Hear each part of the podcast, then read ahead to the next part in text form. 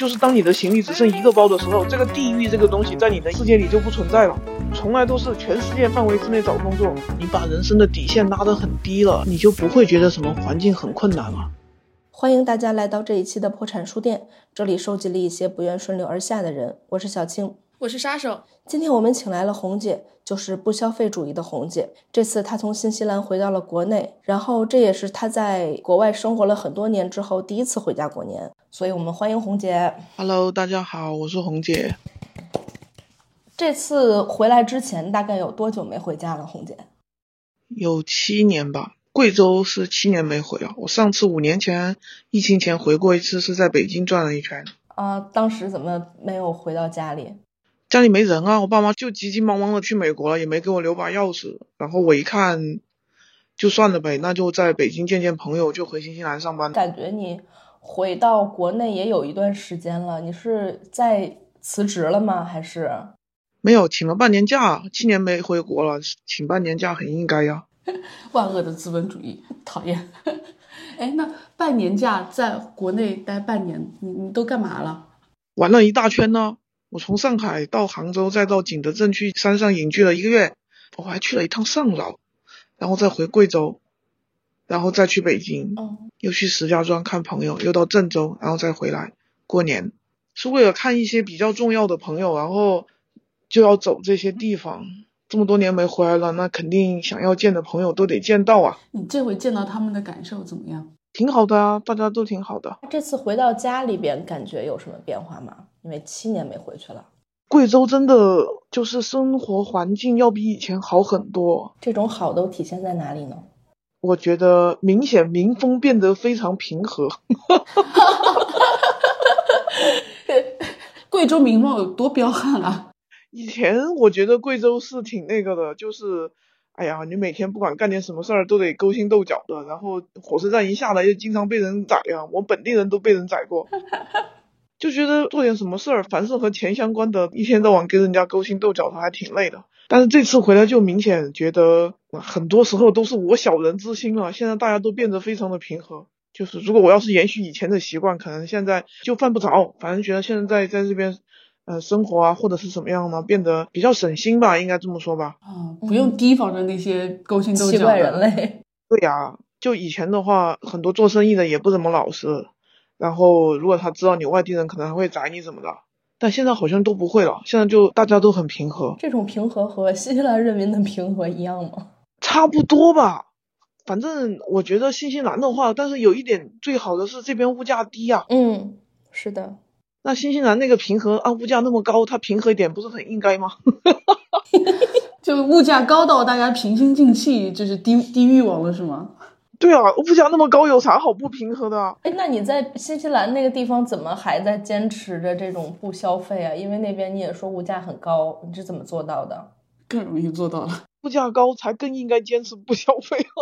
哦，那应该问，就是在到国内看到这么低的物价，有没有继续坚持？对，该买的东西就买一买了，但是也就那样吧。反正这么多年了，没有什么那种要买东西的感觉了。我有买一些，就是。嗯，别人拜托我帮他们带的东西，反代购、反向消费。新西兰的贵州老乡，或者是之前我来之前见了一个朋友，给他吃了一点贵州的那个辣椒粉，就是烤烧烤的那个辣椒粉，把他吃的双眼流泪。那个新西兰没有什么好吃的，那吃到一点这种东西肯定就很崩溃啊。然后就跟我说，能不能帮他带一包什么的？那我就帮他带呀。然后有很多叫我帮忙带东西的，就会帮他们买一些东西带过去啊。所以我这段时间是收了一段时间快递的，但是都帮别人买的东西嘛。像这种贵州特色的什么那种萝卜辣椒粉呢，他肯定就买不到了。嗯。然后他们那天吃到一口，然后就一直到现在都念念不忘。我自己都没有什么东西，我啥也没买。然后我妈给我好多好多的衣服，因为我妈也到处捡衣服。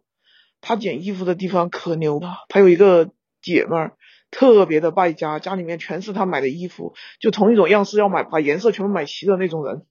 然后家里的衣服多到屋子都没有下脚的地儿了。然后你要什么衣服他都有，他买来所有的衣服吊牌都没拆，全部堆在那。我妈每次去他那，他就给我妈很多很多很多衣服，我妈就拿回来。我们家现在所有的衣柜都是满的，全是那个姐们儿买的衣服。然后我妈就打开所有的衣柜，吊牌都没拆，跟我说看上哪件随便穿，好豪气啊！我很开心的讲，我也有这么一个姐们儿，她也是最近在搬家，然后拿出一些没有拆吊牌的衣服，你随便拿。我我挑了好多，都寄存在她那儿。因为我们家房子是我跟我妹刚刚给我爸妈装修了一套房子，呃，衣柜其实挺大的，全部塞满了，都是那姐妹儿的衣服，全是没拆吊牌的。然后大衣也好，什么貂皮带毛的也好，什么样的都有。我妈说看上了，你给我全部拿走，我的衣柜没有地方放了，那我就拿一些，嗯，我我感觉能卖得掉的拿到新西兰去卖吧，那边卖得起价。哇，不仅捡了衣服，还创了收。哇，新西兰二手市场太好卖东西了，你又不用送货，也不用叫快递，卖掉之后他们自己开车到你面前来拿，都是自提。哦，你看我在新西兰捡了一件衣服，就是普通的那种运动服嘛，我穿了三年了，然后在网上还能够卖个七刀。这太棒了。对我捡来的也是上次有个女孩，我的室友搬家的时候不要的，她说红姐你要吗？你要拿去继续穿。我说你别扔，你给我，我就穿嘛，我穿了三年了，然后再拿拿去卖，还卖了七刀，就有这么好卖。二手市场它是一个太平洋中间的岛国，它很多物资都缺乏，很多东西在就是 Facebook 上你就直接卖二手的，你写好标价，他们要的人就会自己开车到你门口来拿。啊，都是自提。它不是像咱们这样，因为物质过剩，然后才有二手出现。他们是因为物质匮乏，然后这样的交易就变得非常的火热和真诚。对，买什么都买不到，就包括我的那个电动滑板车的那个，就是那根充电线坏了，我就想买配个那个线都配不到哦，啊，就到这种程度。后面我从国内运了一根线过去，然后用用了之后，我的那个车被人偷了，然后我就把那个线放在网上卖，然后卖的比之前的原价还要高。然后买家呢是个惠灵顿的人，我在基督城，嗯他又多给了我十刀，因为他知道他要麻烦我跑腿，让我去邮局帮他寄嘛，他又给了我十刀，让我去帮他寄，他剩下的钱都是你的，他们就默认这是不应该是你做的，不是理所当然的。嗯，嗯，对，如果要你做的话，肯定要多给你点好想钱。卖一些东西到新西兰啊！突然，对啊，你给他寄个快递，在邮局的话，可能五刀都不到，四刀多一点，发一个快递去邮局发，大概你如果走个两三百米吧，然后呢，他会觉得这两三百米都不是你应该走的，所以他必须要给你十刀。普遍情况，他们都是很自觉的给你十刀。哎呀，太好。对，那边因为物资匮乏，所以买家的态度都非常的很好说话。因为现在，比如说在国内，就是把东西挂到闲鱼上，就会遭受非常无理的讨价还价，然后气得人心梗。比如说你标价八百块钱的东西，他问你二百卖不卖，还要包邮。在新西兰有时候会遇到人家讨价还价，你说不行，他就不啰嗦了呀。但包邮是不可能的，谁给你包邮啊？都是你自己上门来自提。如果他要求你去帮他发快递的话，那他肯定要多给钱的。毕竟这个实薪制国家，每个人的时间都很值钱啊。对啊，你想想，我一个小时上班三十八刀，他就只给十刀快递费，我就算两百米帮他跑一趟，我也得花半个小时吧、来回你就。少了一半的时薪。对啊，所以他给十刀让我帮他跑这个邮局，这个是他赚的。如果你要按照这么算的话，所以关键词是他们用邮局，而并不是快递。好像快递也能叫上门，但是嗯那个价钱也挺贵的，对，但是因为邮局就很近嘛，就在楼下一两百米处嘛。对，但是去趟邮局还帮他填单子这些呢。对，都是时间。对，每个人的时间，因为时薪高了，就是这个国家最低的薪水标准也要到差不多到二十五到一个小时了吧？那你要麻烦一个人帮你去做这么一件事，他少说也得花二十分钟半小时吧？嗯，那你是不是应该自觉一点，给个十刀是很正常的呀？是的，老师，而且你的十刀里面还包括你的运费，对，这是一个真诚的表现。所以当地的人基本上在网上卖东西都是自提，所以那边网上卖二手货的话，一个是很卖得出价。我在国内十九块包邮买的那个锅，就那种煮火锅的一人煮火锅的小电锅，我都用了多少年了？我用了七年了。我用完了之后在网上卖，我还卖了七刀呢。七刀比他十九块九包邮还要贵一点。对，而且是非常明显的使用痕迹，因为我那个用的刀还挺勤快的，嗯，表面的漆都已经脱掉的那种，但是并不影响它在那里还可以卖七刀。那你现在在新西兰住在哪儿啊？我之前在公司蹭了一年，后面被赶出来了，然后我就在公司附近租了个房子，走路可以上班，他们为什么赶你？这不合法呀！啊，在那边是没有地铺文化，是不是？是不是商业物业里面晚上就是不能留人，不管是学校也好，教室也好，还是这种办办公楼也好，因为这地方它就不能让你通宵工作或者通宵学习，你住在里面是加班还是住在里面，这个东西说不好，所以国家的法律就是商业物业办晚上不能留人。他怕你加班儿，关键词是怕你加班儿累着。其实这个我的单位也好，还是以前我读书的学校也好，都挺将就我的。我之前那个学校还为我开了半年实验室，二十四小时，但其实这个是不合法的。然后呢，我是后面才知道，我我上我去年才知道，因为去年呢，我我有一个同学，当时读书的同学，一个美国姐姐，她留校任教了嘛，嗯然后她就跟我说，呃，现在的那个学校，呃，设备比以前设备更好了，然后学可以用的东西更多了。你要是要有项目要做的话，你可以回学校来申请，在学校做项目是可以的。因为现在学校它可以让毕业生回学校去做项目嘛，只要你有自己的项目想做，学校都可以申请。然后他就跟我说，但是现在的电视不能够在二十四小时使用了。他说以前那样是为了将就你，但是这个在新西兰是不合法的，所以你离开之后，学校马上就把规矩又改回来了。哎，那为什么你能就是打动他们，让他们把这个二十四小时的权限开放给你？我没有要他们开放，我是那个时候就是每天十一点是到最后时间，保安就要来锁门嘛。嗯那个保安每天十一点来锁门，我我都是最后一个赖在那死活不肯走的。然后那保安就天天单方面骂我。啊，就因为你的行为让他加班了。对呀、就我知道是我不对，当然这肯定是我不对，所以他骂我我也不还口，我就让他骂，但是我也不走。就就不改。那保安后面把我的学生证收了，然后就跑到系上去告我。我当时心想，哎呀，第二天我肯定要被系主任抓抓去骂的。结果第二天、第三天，也也没有人来骂我，也没有人把我揪去教训。那个后面那个公共走廊的那个布告栏上就贴了一个布告，说从现在开始起到这学期结束，这个实验室二十四小时开放。就除了你以外，还会有别人使用二十四小时的这个。每天都用的可能就只有我，但是偶尔会有一些学生他也会需要他的那个明天要交货了。嗯，片子明天要交了，他也会在那地方蹲通宵，也有可能有个两三个星期的时候吧。那些毕业设计要完成的时候也会需要，但是如果每天都在那的，那半年可能就只有我了。开二十四小时那个开了差不多有半年吧。然后你毕业了以后，他们就关上了。但是你之前好像在国内就这样住公司住了好几年吧？国内住公司又不违法了，嗯，那倒是。对啊，那聊聊国内是怎么从这个呃好好的租房子变成这个住公司了？哇，在北京啊，我天呐，在北京你住在哪？你你不得早上去挤那个早高峰上下班的那个地铁和公交去上班啊？你很难租到一个我之前是住在东五环，在北四环上班。我现在住在北四环，在东五环上班。通勤就是当时我住在离公司两站路的地方，是住的闺蜜家。我当时住在清河，我在上地上班，多近啊！嗯、是挺近的。哦，就公交车两站地，我都受不了，我就挤了一回公交车，我靠，差点把我挤在那个，你挤上去你就下不来，你两站地，而且北京的公交车是你从门上门上，也要从后门下，嗯，你两站地你都还没挤到后门呢，你就开始下了，然后你每次上下车都很痛苦，我就挤了一回车，我就发现我靠，这活我干不了，然后我就悄悄的在公司猫下来了。一开始大家没有发现。对啊，那个公司天天都有人加班呢。混在其中，大家就不知道了，是不是？对呀、那公司哪天没有人加班吗？天天都有人加通宵班，不是这个项目在节点，就是那个项目在节点，总有人在公司加班的。如果你的行李只有一个包，我跟你说，公司给你的那个私人储物柜你都塞不满。你怎么那个时候就变成只有一个包了？我来北京上班就已经是只有一个包了。哦，因为你第一份工作是在是在上海上海，可是个这个 让你物欲勃发的大都市。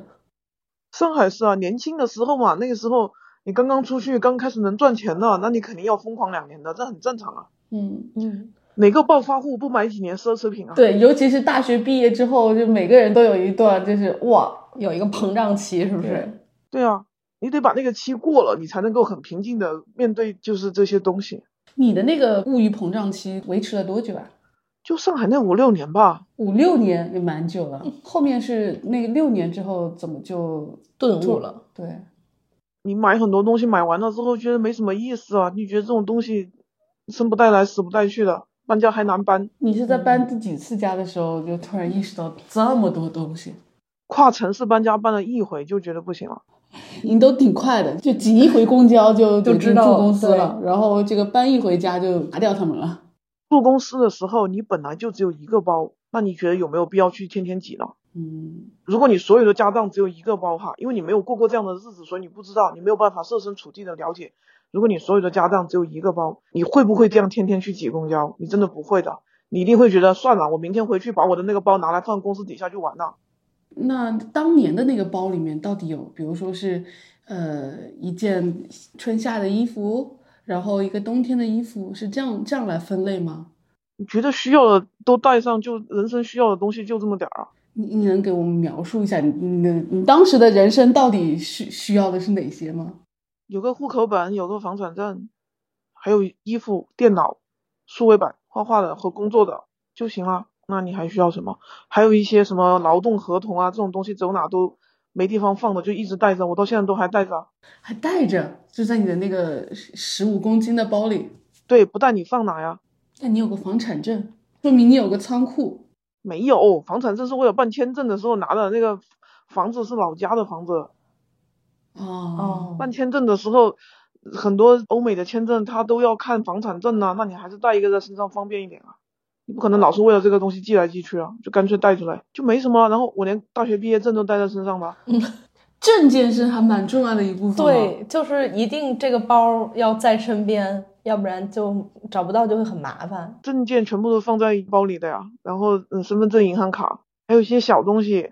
你想想，其实人生也就这些东西，你还需要啥？是啊，好像无法反驳。对啊，你还需要什么？没有需要什么东西了。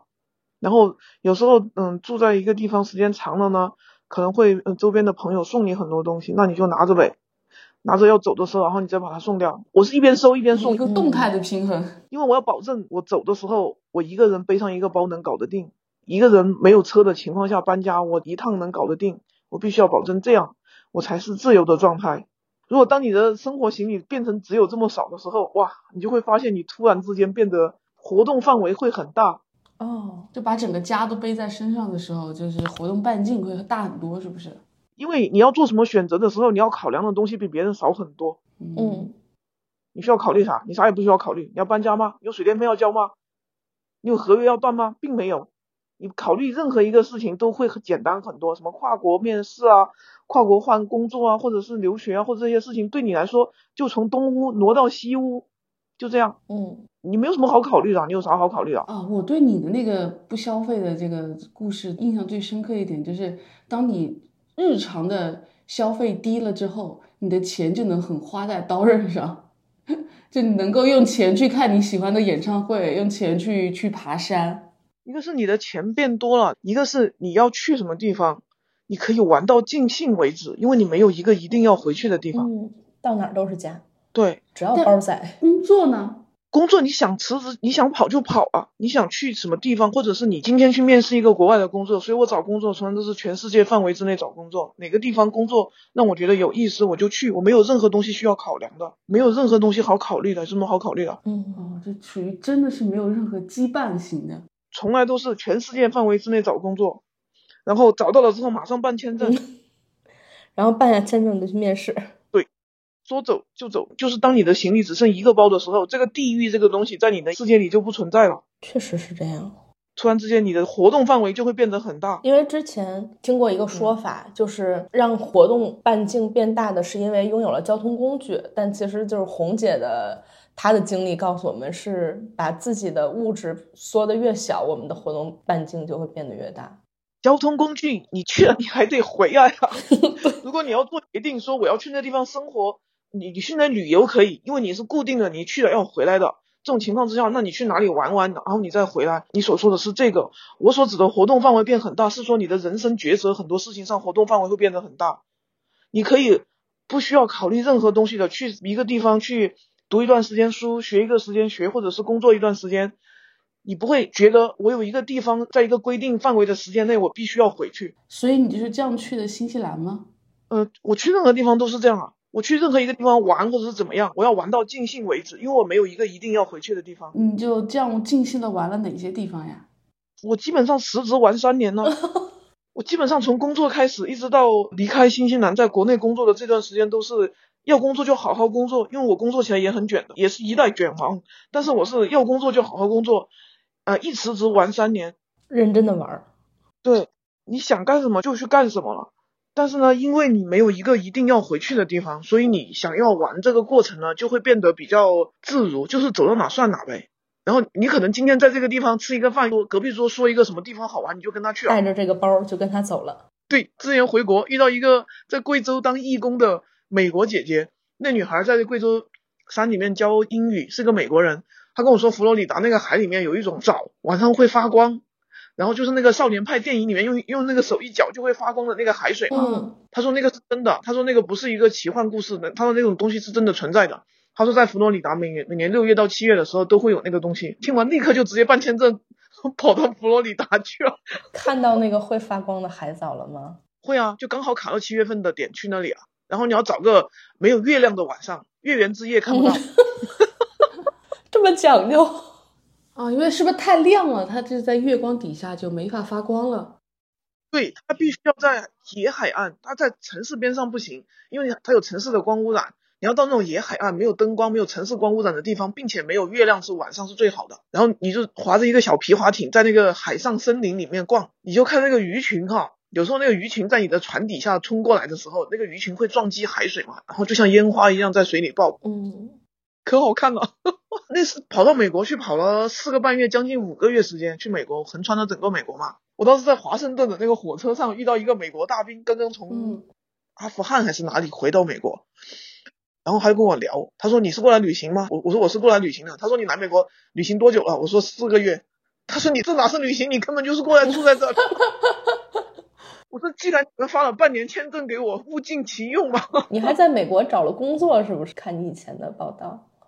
对啊，在美国还投了个简历找个工作。哇，我在美国好像投了不止一个简历。我在拉斯维加斯也投了好几份简历，然后在新奥尔良投了份简历。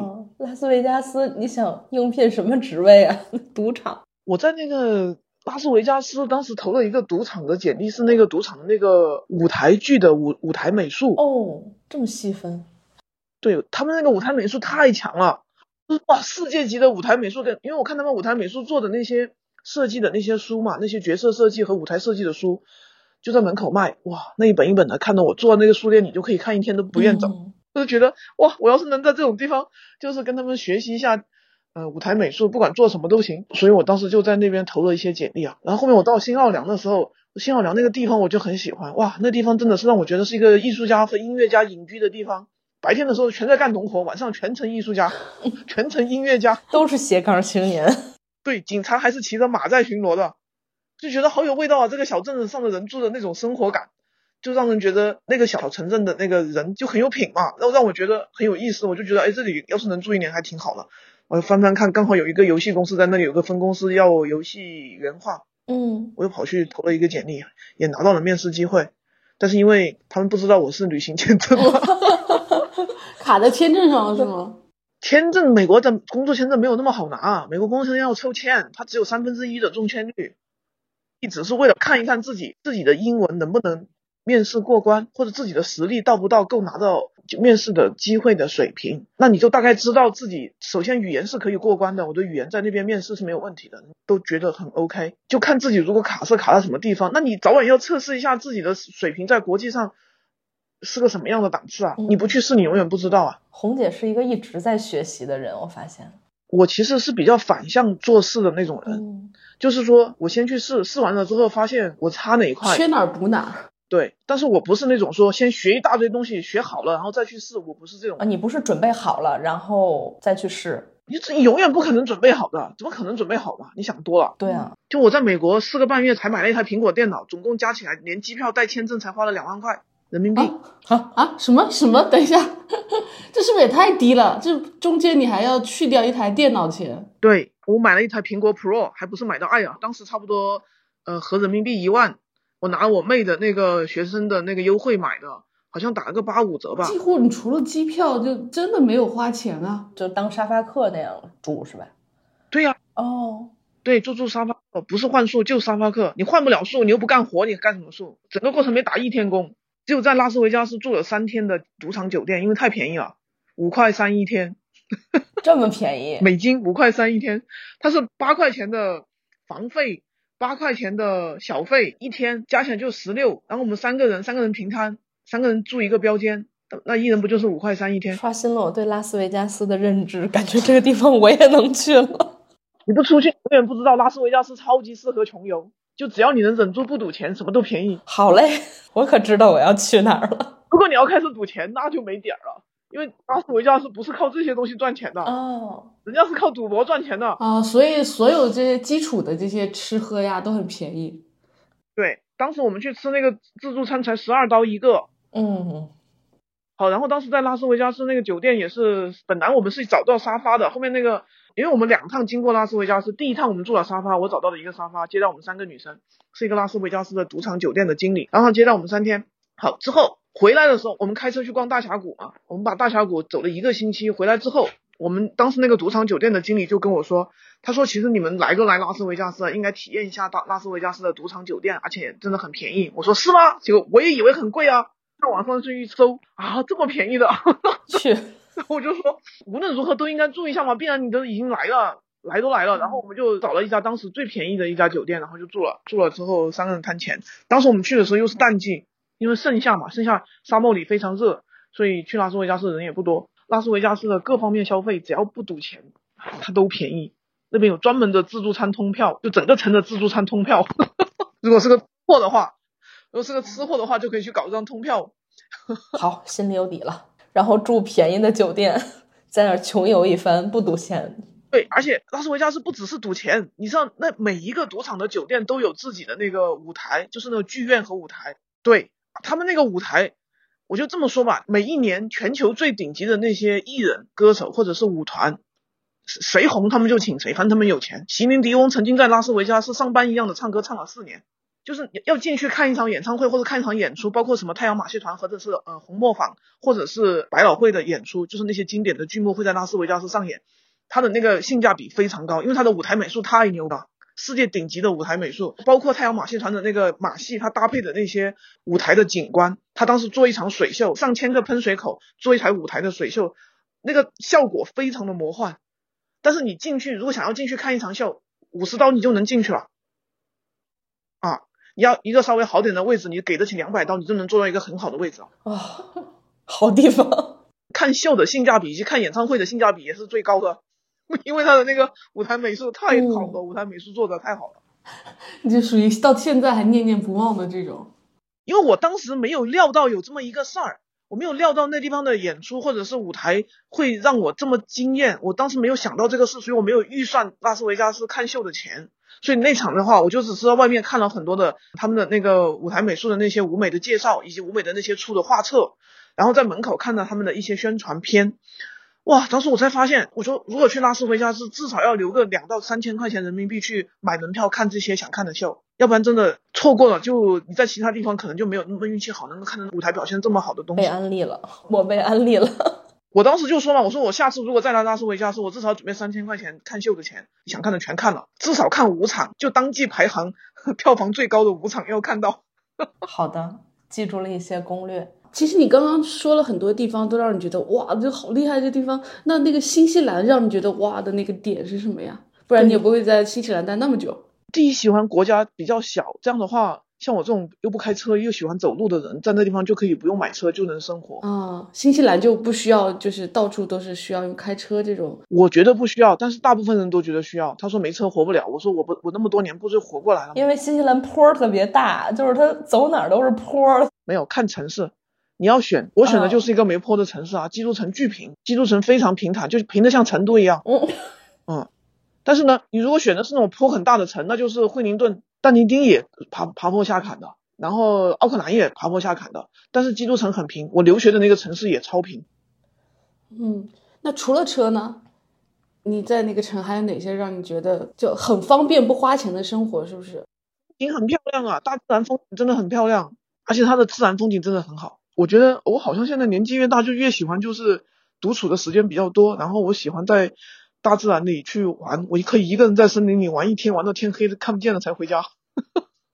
很像童话故事。怎么像小孩一样在森林里？好开心啊！就是在新西兰的野外玩是真的很开心的一件事，你会在野外玩什么呀？什么都玩，哪个季节都有的玩的，冬天也可以玩。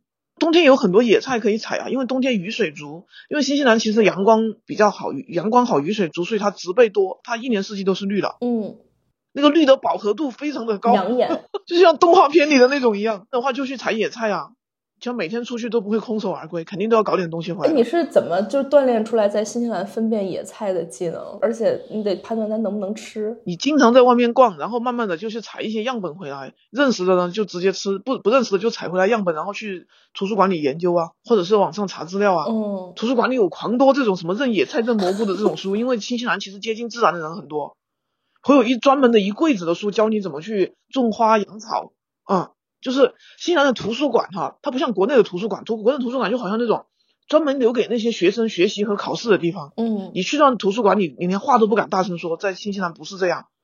新西兰图书馆就是一个，你不管是一个什么样的人，你在图书馆都能找到一个小角落，是你可以去找你感兴趣的东西看的。嗯就喜欢漫画和喜欢动画的，有一大柜子原版的漫画可以看，就日本的漫画也好，呃，欧美的漫画也有。你喜欢漫画的，呃，喜欢看这些呃绘本的，有一大柜子的漫画绘本让你看；喜欢种花的，有一大柜子的那种园艺的专业的那种园艺的书，教你怎么种花，怎么把你的呃花园打理得很漂亮。然后喜欢野猎的，有一大柜子的书教你怎么认蘑菇、认树，然后很很多那些外来物种和本地物种的区别。嗯，听起来这图书馆就没有那么的严肃化、神圣化吧？阅读这件事儿，真的完全没有，图书馆也不会说安静的不让说话，不会的。嗯还有很多家长带着小孩子去，就把小孩子扔在那个图书馆的呃一个角落，他会专门有一个给小孩子玩玩具的小区，就是那些呃小孩子扔到那里，小孩子玩，家长就可以去看书了。新西兰的图书馆没有那么严肃，嗯，对，它不像这边的图书馆，哇，你一进去你就觉得，我如果是一个不看书的人来到这，我来这干嘛？新西兰不太会，你甚至可以到图书馆去睡一觉，因为他那里有呃准备了很多很好睡觉的给人休闲的地方，你可以躺着看书，有很多懒人沙发呀，在地毯上，就是一个很休闲的地方，大家约会也可以到那里去，还不要钱，也不用查证件，也不用安检。很好的不消费主义的地对方。但是它唯一的缺点就是它七点钟就关门了。哦，那边差不多哪儿都是去图。书馆，我基本上都是要待到七点钟关门，人家把我赶出去。尤其是冬天，冬天你舍不得开暖气的时候，就到图书馆去玩一天。它那种免费的花市，就是那种温室花棚，晚上冬天的时候可以去看花，也特别的大，然后在里面也很暖和。冬天的时候你也可以嗯找这种机会去接近自然。我好像每一个城市都有，因为我住过好多城市，我就发现，在新西兰好多城市都有这种冬天可以去看花的温室花棚。其实是相当于某种植物园，是不是？它不会特别大，但是呢，你到里面因为很暖和嘛，然后呢，那那里面四季都是鲜花在开的，然后在里面逛就会心情很好啊。我觉得他们好像觉得人接触自然可能心理会比较健康，或所以就会把这个国家建立的就是你四处都能接触到大自然，哪怕是在城市，他们很舍得。我已经经历了好几个城市，他们在城市市中心，你把地图敞开，它在市中心的地方会有一大块大块的绿，那个它就是他们专门开辟出来，就是让城市里的人随时都可以走几步就能到一个森林公园，就是一个很大的公园去，然后接近大自然的地方。对，就是你上着上着班，你觉得你需要吸收日月精华，然后你就走两步就可以到市中心的公园去，而且那公园巨大，有那种上百年的参天大树的那种地方，然后你就可以到那种地方去，呃，大自然里走一走，你就会很治愈，然后你再可以回去继续上班。啊这种 行为，老板也是可以允许的。就是你突然去逛个公园儿，好像你上班的时候，只要你自己手上的工作没有那么很紧张，你其实中途出去一下下没什么关系的啊，哦，没有人管的是。你中途出去乡下下没有人管的。我老板他自己经常都出去，他他还看不上那种市中心的那种公要去园啊，野外的，他要出去就是下午跑到我面前来跟我说，走，我们去采野菜。我说现在两点钟还没下班，他就说走。那我就说那走吧，那我还能怎么样？在国内就是你上个厕所，有的公司都要计时的。不会，我老板经常下午两三点或者早上十点钟就把我拉到海边去赶海啊，因为我们那离海也近啊。感觉赶海呀、这个去摘野菜啊，是不是把日常吃的这部分就给涵盖了呀？对啊，我就说我在新西兰五年，可能总共加在花买蔬菜上的钱不会超过五刀吧？哇，啊，超过五呃刀，五年五刀，对，买蔬菜上的钱，我没在蔬菜上花过钱。我就是头一个星期到了新西兰，因为你从北半球到南半球，那个野外的物种嗯，可能跟你认识的不一样，你还是不能轻举妄动嘛。对大自然多少有点敬畏。不然就变成神农尝百草了。我还是很谨慎的，因为你毕竟知道，你从北半球到南半球，南半球的物种你不一定是你熟悉的东西啊，而且有可能它长得像，万一它不是呢？因为这个植物它有很多长得非常像，但是它有可能完全不是那一个物种。嗯，尤其是蘑菇。植物有毒的非常多，而且长得非常像的也非常多。那还有什么？你有没有不慎吃到的？还是说你其实每一种都很谨慎？我在新西兰没有，但是在我开始学这个东西之前，在我开始研究这个东西之前，我在马来西亚种过呀，吃了什么么就森林里采了一个，我那个同伴告诉我那玩意可以吃，我就相信了他，结果就吃了就中招了。但从那以后我就知道，不能相信任何人，你只能自己去做研究。中招是指拉肚子吗？不只是拉肚子，那个植物有毒，吃完之后喉咙像针扎一样是。一个植物，而不是一个蘑菇。肯定是植物啊，植物有毒的更多。哦，并不是我们想象中的蘑菇都是比较危险的，大自然都比较危险。其实，对啊，植物能吃死人的也很多，而且植物的种类要比蘑菇多太多了。嗯，你根本不可能很多东西长得一模一样，你根本完全分不出这两种物种。但是它一个是剧毒，吃了就会死了；一个没有毒，是可以食用的。但是他们俩外表长得一模一样。后来你就纯靠在图书馆里面去认植物，网上查图书馆可以去找那种本地植物，我老板给我买了好多，是担心你的入口安全是不是？我也不知道他为什么给我买那些书。他可能因为我做动画片要画很多就是新西兰的野外的那种场景，然后呢，我要保证我画的是新西兰的本土的植物，他就给我买了很多关于新西兰本土植物的书，这样我才能知道哪个是本土的，哪个是外来物种啊。嗯，因为我是一个外国人啊，我不是在新西兰长大的。如果我画一个场景，里面长的那些植物全都是我认识的植物，那不是新西兰本土的植物不行啊。因为我我在给他们做毛利人的动画片呢。最开始他发现我会犯这样的错误的时候，他就跑去给我买了一大堆各种各样的彩色的插画的图册，就是讲新西兰本土植物和新西兰本土的树木的。然后把这些书翻完了哦，大概你的脑子就清楚新西兰的土地上会长出什么样的东西，应该怎么样画。不纯是为了生存，就是有很多是工作的需求，工作的专业重叠了。对，因为他给我那些书一看就看上瘾了，我说哇好好玩呢、然后就会看到很多植物还有蕨类，因为新西兰是蕨类大国嘛，然后毛利人也吃蕨菜，跟贵州人一样，但是呢，他们吃的那几种蕨菜的品种和贵州的蕨菜品种还不太一样，所以我就开始认了，蕨类也是非常要命的。新西兰有两三百种蕨类，只有七种可食用。在浩如烟海的蕨类里面挖掘出那七种能吃的。对啊，这个比例那比蘑菇还要难搞啊！而且蕨类普遍都长得很像，对啊，在我看来，蕨类就是大大的叶子，就中间一些缝。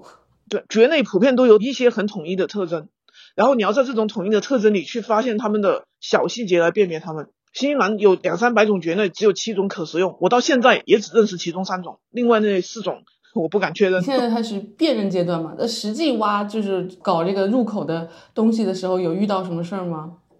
没有啊，我在新西兰很谨慎，从来没有啊。你反而是到一个你完全陌生的地方，你会很谨慎，哦，因为你很确定这个东西很陌生啊，不了解啊，那你肯定要谨慎对待啊。哪怕是看到你觉得你认识的东西，你都要回去查一查到底是不是。所以我就觉得，我是因为到了新西兰之后才开始正儿八经做这个研究。我以前在贵州的时候就是纯凭经验啊，就纯凭老人家或者是父母辈告诉我的东西，什么能吃什么不能吃。在贵州的时候，从来没有沉下心来去翻过书，翻过植物和生物方面的书，没有。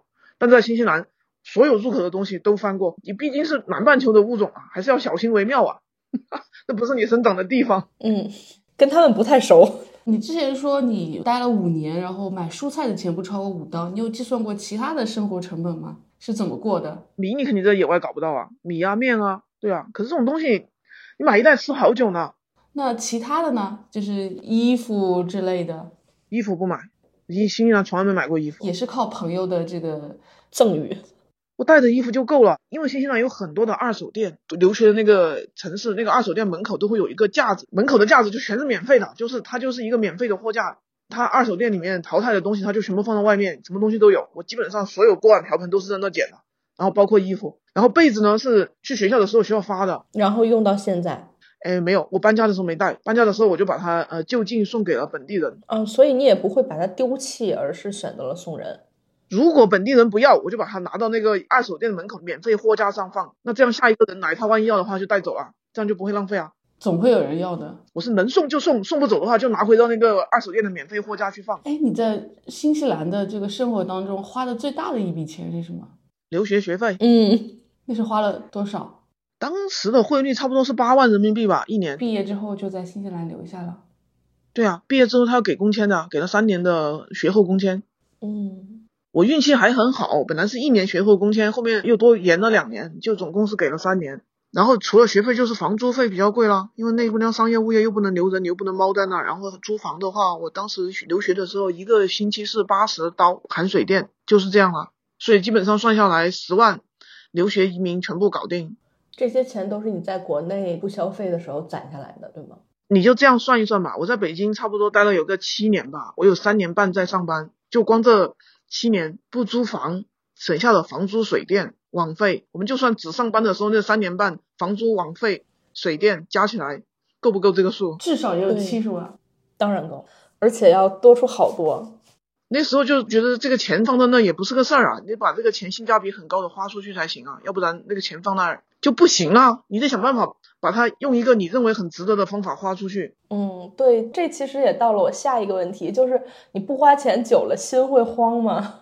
刚开始会，后面就不会，后面呢只会觉得你如果一直钱放在那儿越来越多，然后你不去把它花掉，就你其实花钱是要动点脑筋的。因为我呢基本的生活开销已经不花钱了，所以我花钱是要动点脑筋的。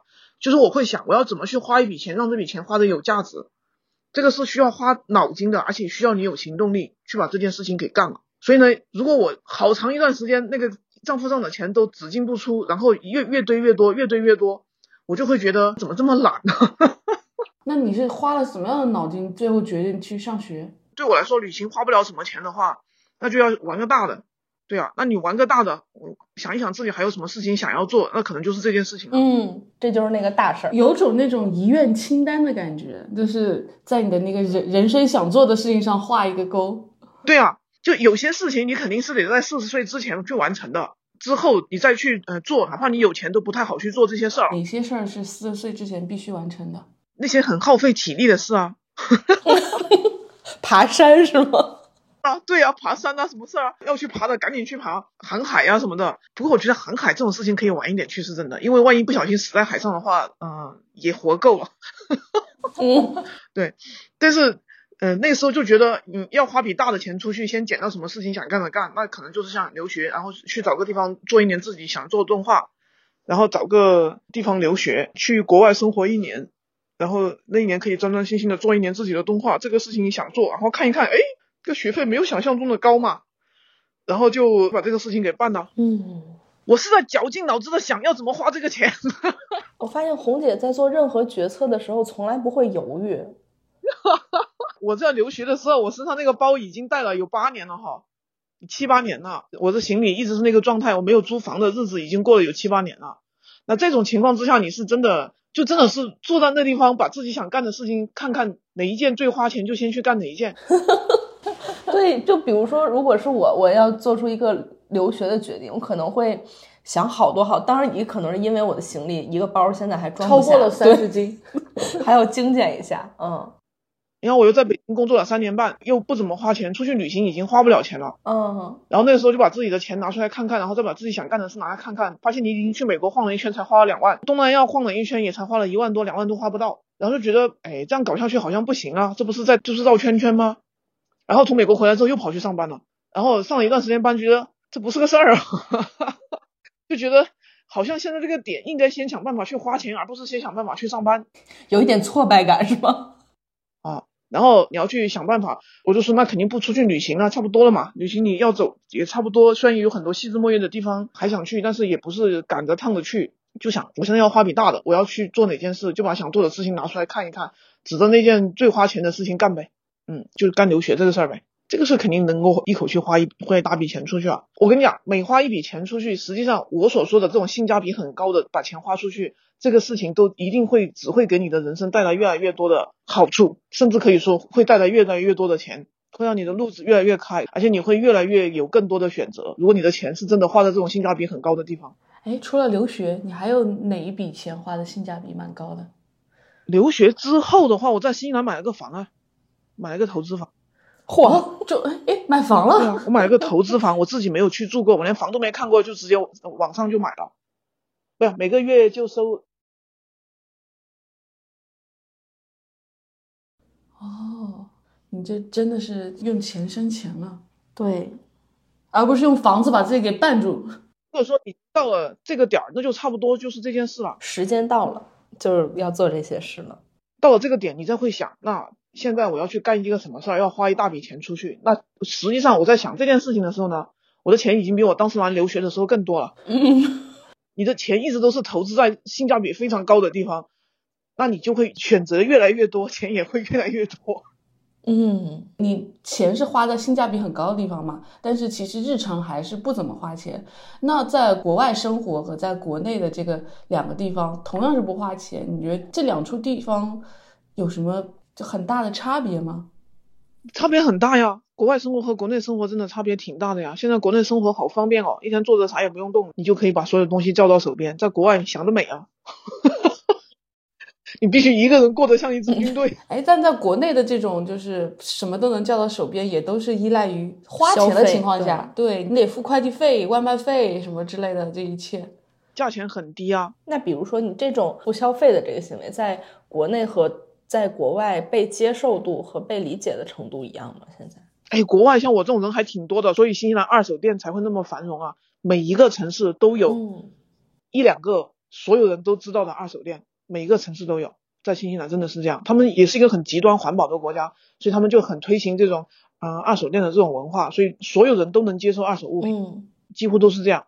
每一个城市，大城市可能会有四五个，可能会更多。如果奥克兰那种顶级大城市可能会更多，小城市至少都有三个、四个，哪怕是小镇至少都有一个。基础城市二手店就更多了，可能十十多个都有。嗯，大城市十几二十个是有的，而且耳熟能详的，你问到是人都知道的这种店，它至少是有一两个。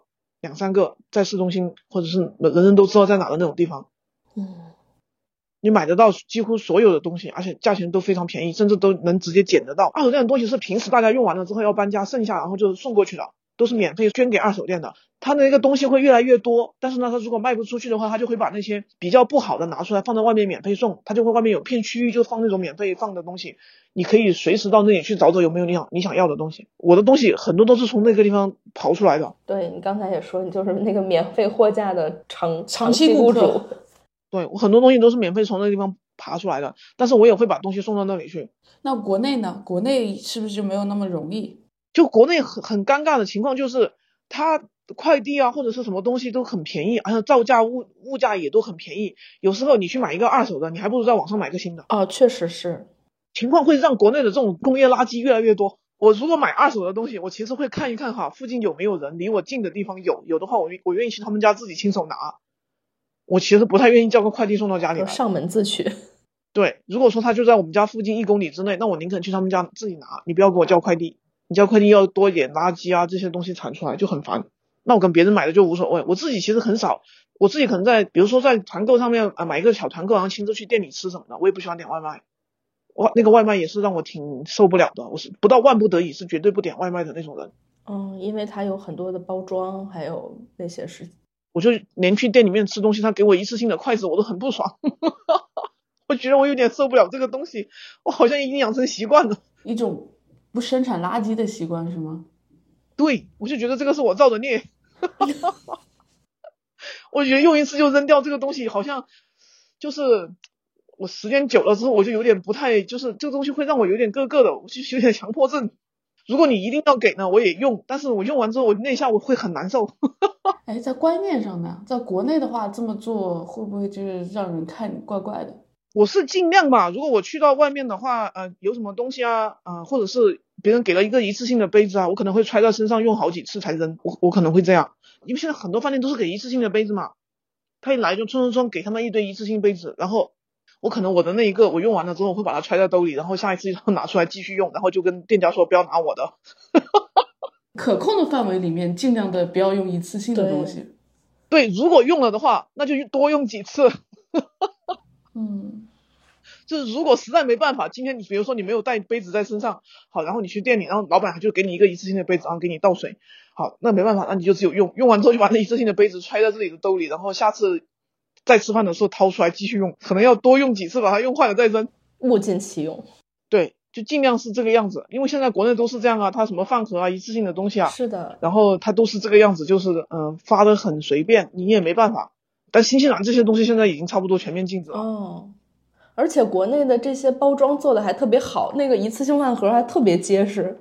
对，我不知道现在他们是不是已经研究出可以处理这些东西的技术嘛？如果他有啊，这些技术无所谓啊。嗯，但是我不知道现在有没有处理出来。新西兰毕竟国家小啊，这两个小岛，那个塑料垃圾就是已经到了很难处理的程度啊。你填埋，你有多少地方给它填埋啊？所以新西兰对这个东西他就很在乎。反正五年前差不多就已经那个禁塑料令就已经颁布下来了。这些东西都基本上在新西兰就没有没有那么回事儿。我们平时公司聚餐呢，点的外卖拿过来都是纸盒子、木头的东西居多。就现在觉得你是一个就是能在各种环境里都适应的非常好，而且活得都特别自如的人，就是这个是天生的一种能力，还是你后天有什么秘诀在里边可以告诉大家的吗？我觉得可能在早期的旅行里面吧，你把人生的底线拉得很低了，你就不会觉得什么环境很困难了。你如果你如果出去旅行，你自己本身不花钱，而且你遵循这种能不花钱就不花钱的这种规则再去旅行的话，你想办法用其他的资源来解决你旅行中的问题的话，时间长了，你的那个生存能力就会上来啊。那个已经是比较极端的情况了，这城里根本就没有任何生不生存的下来的说法。嗯，你在沙漠里也干过，你在山上也活过。沙漠里没把你干死，喜马拉雅山也没把你干死，你回城里还能死了？我就不信了。就这个事逻辑上就说不通。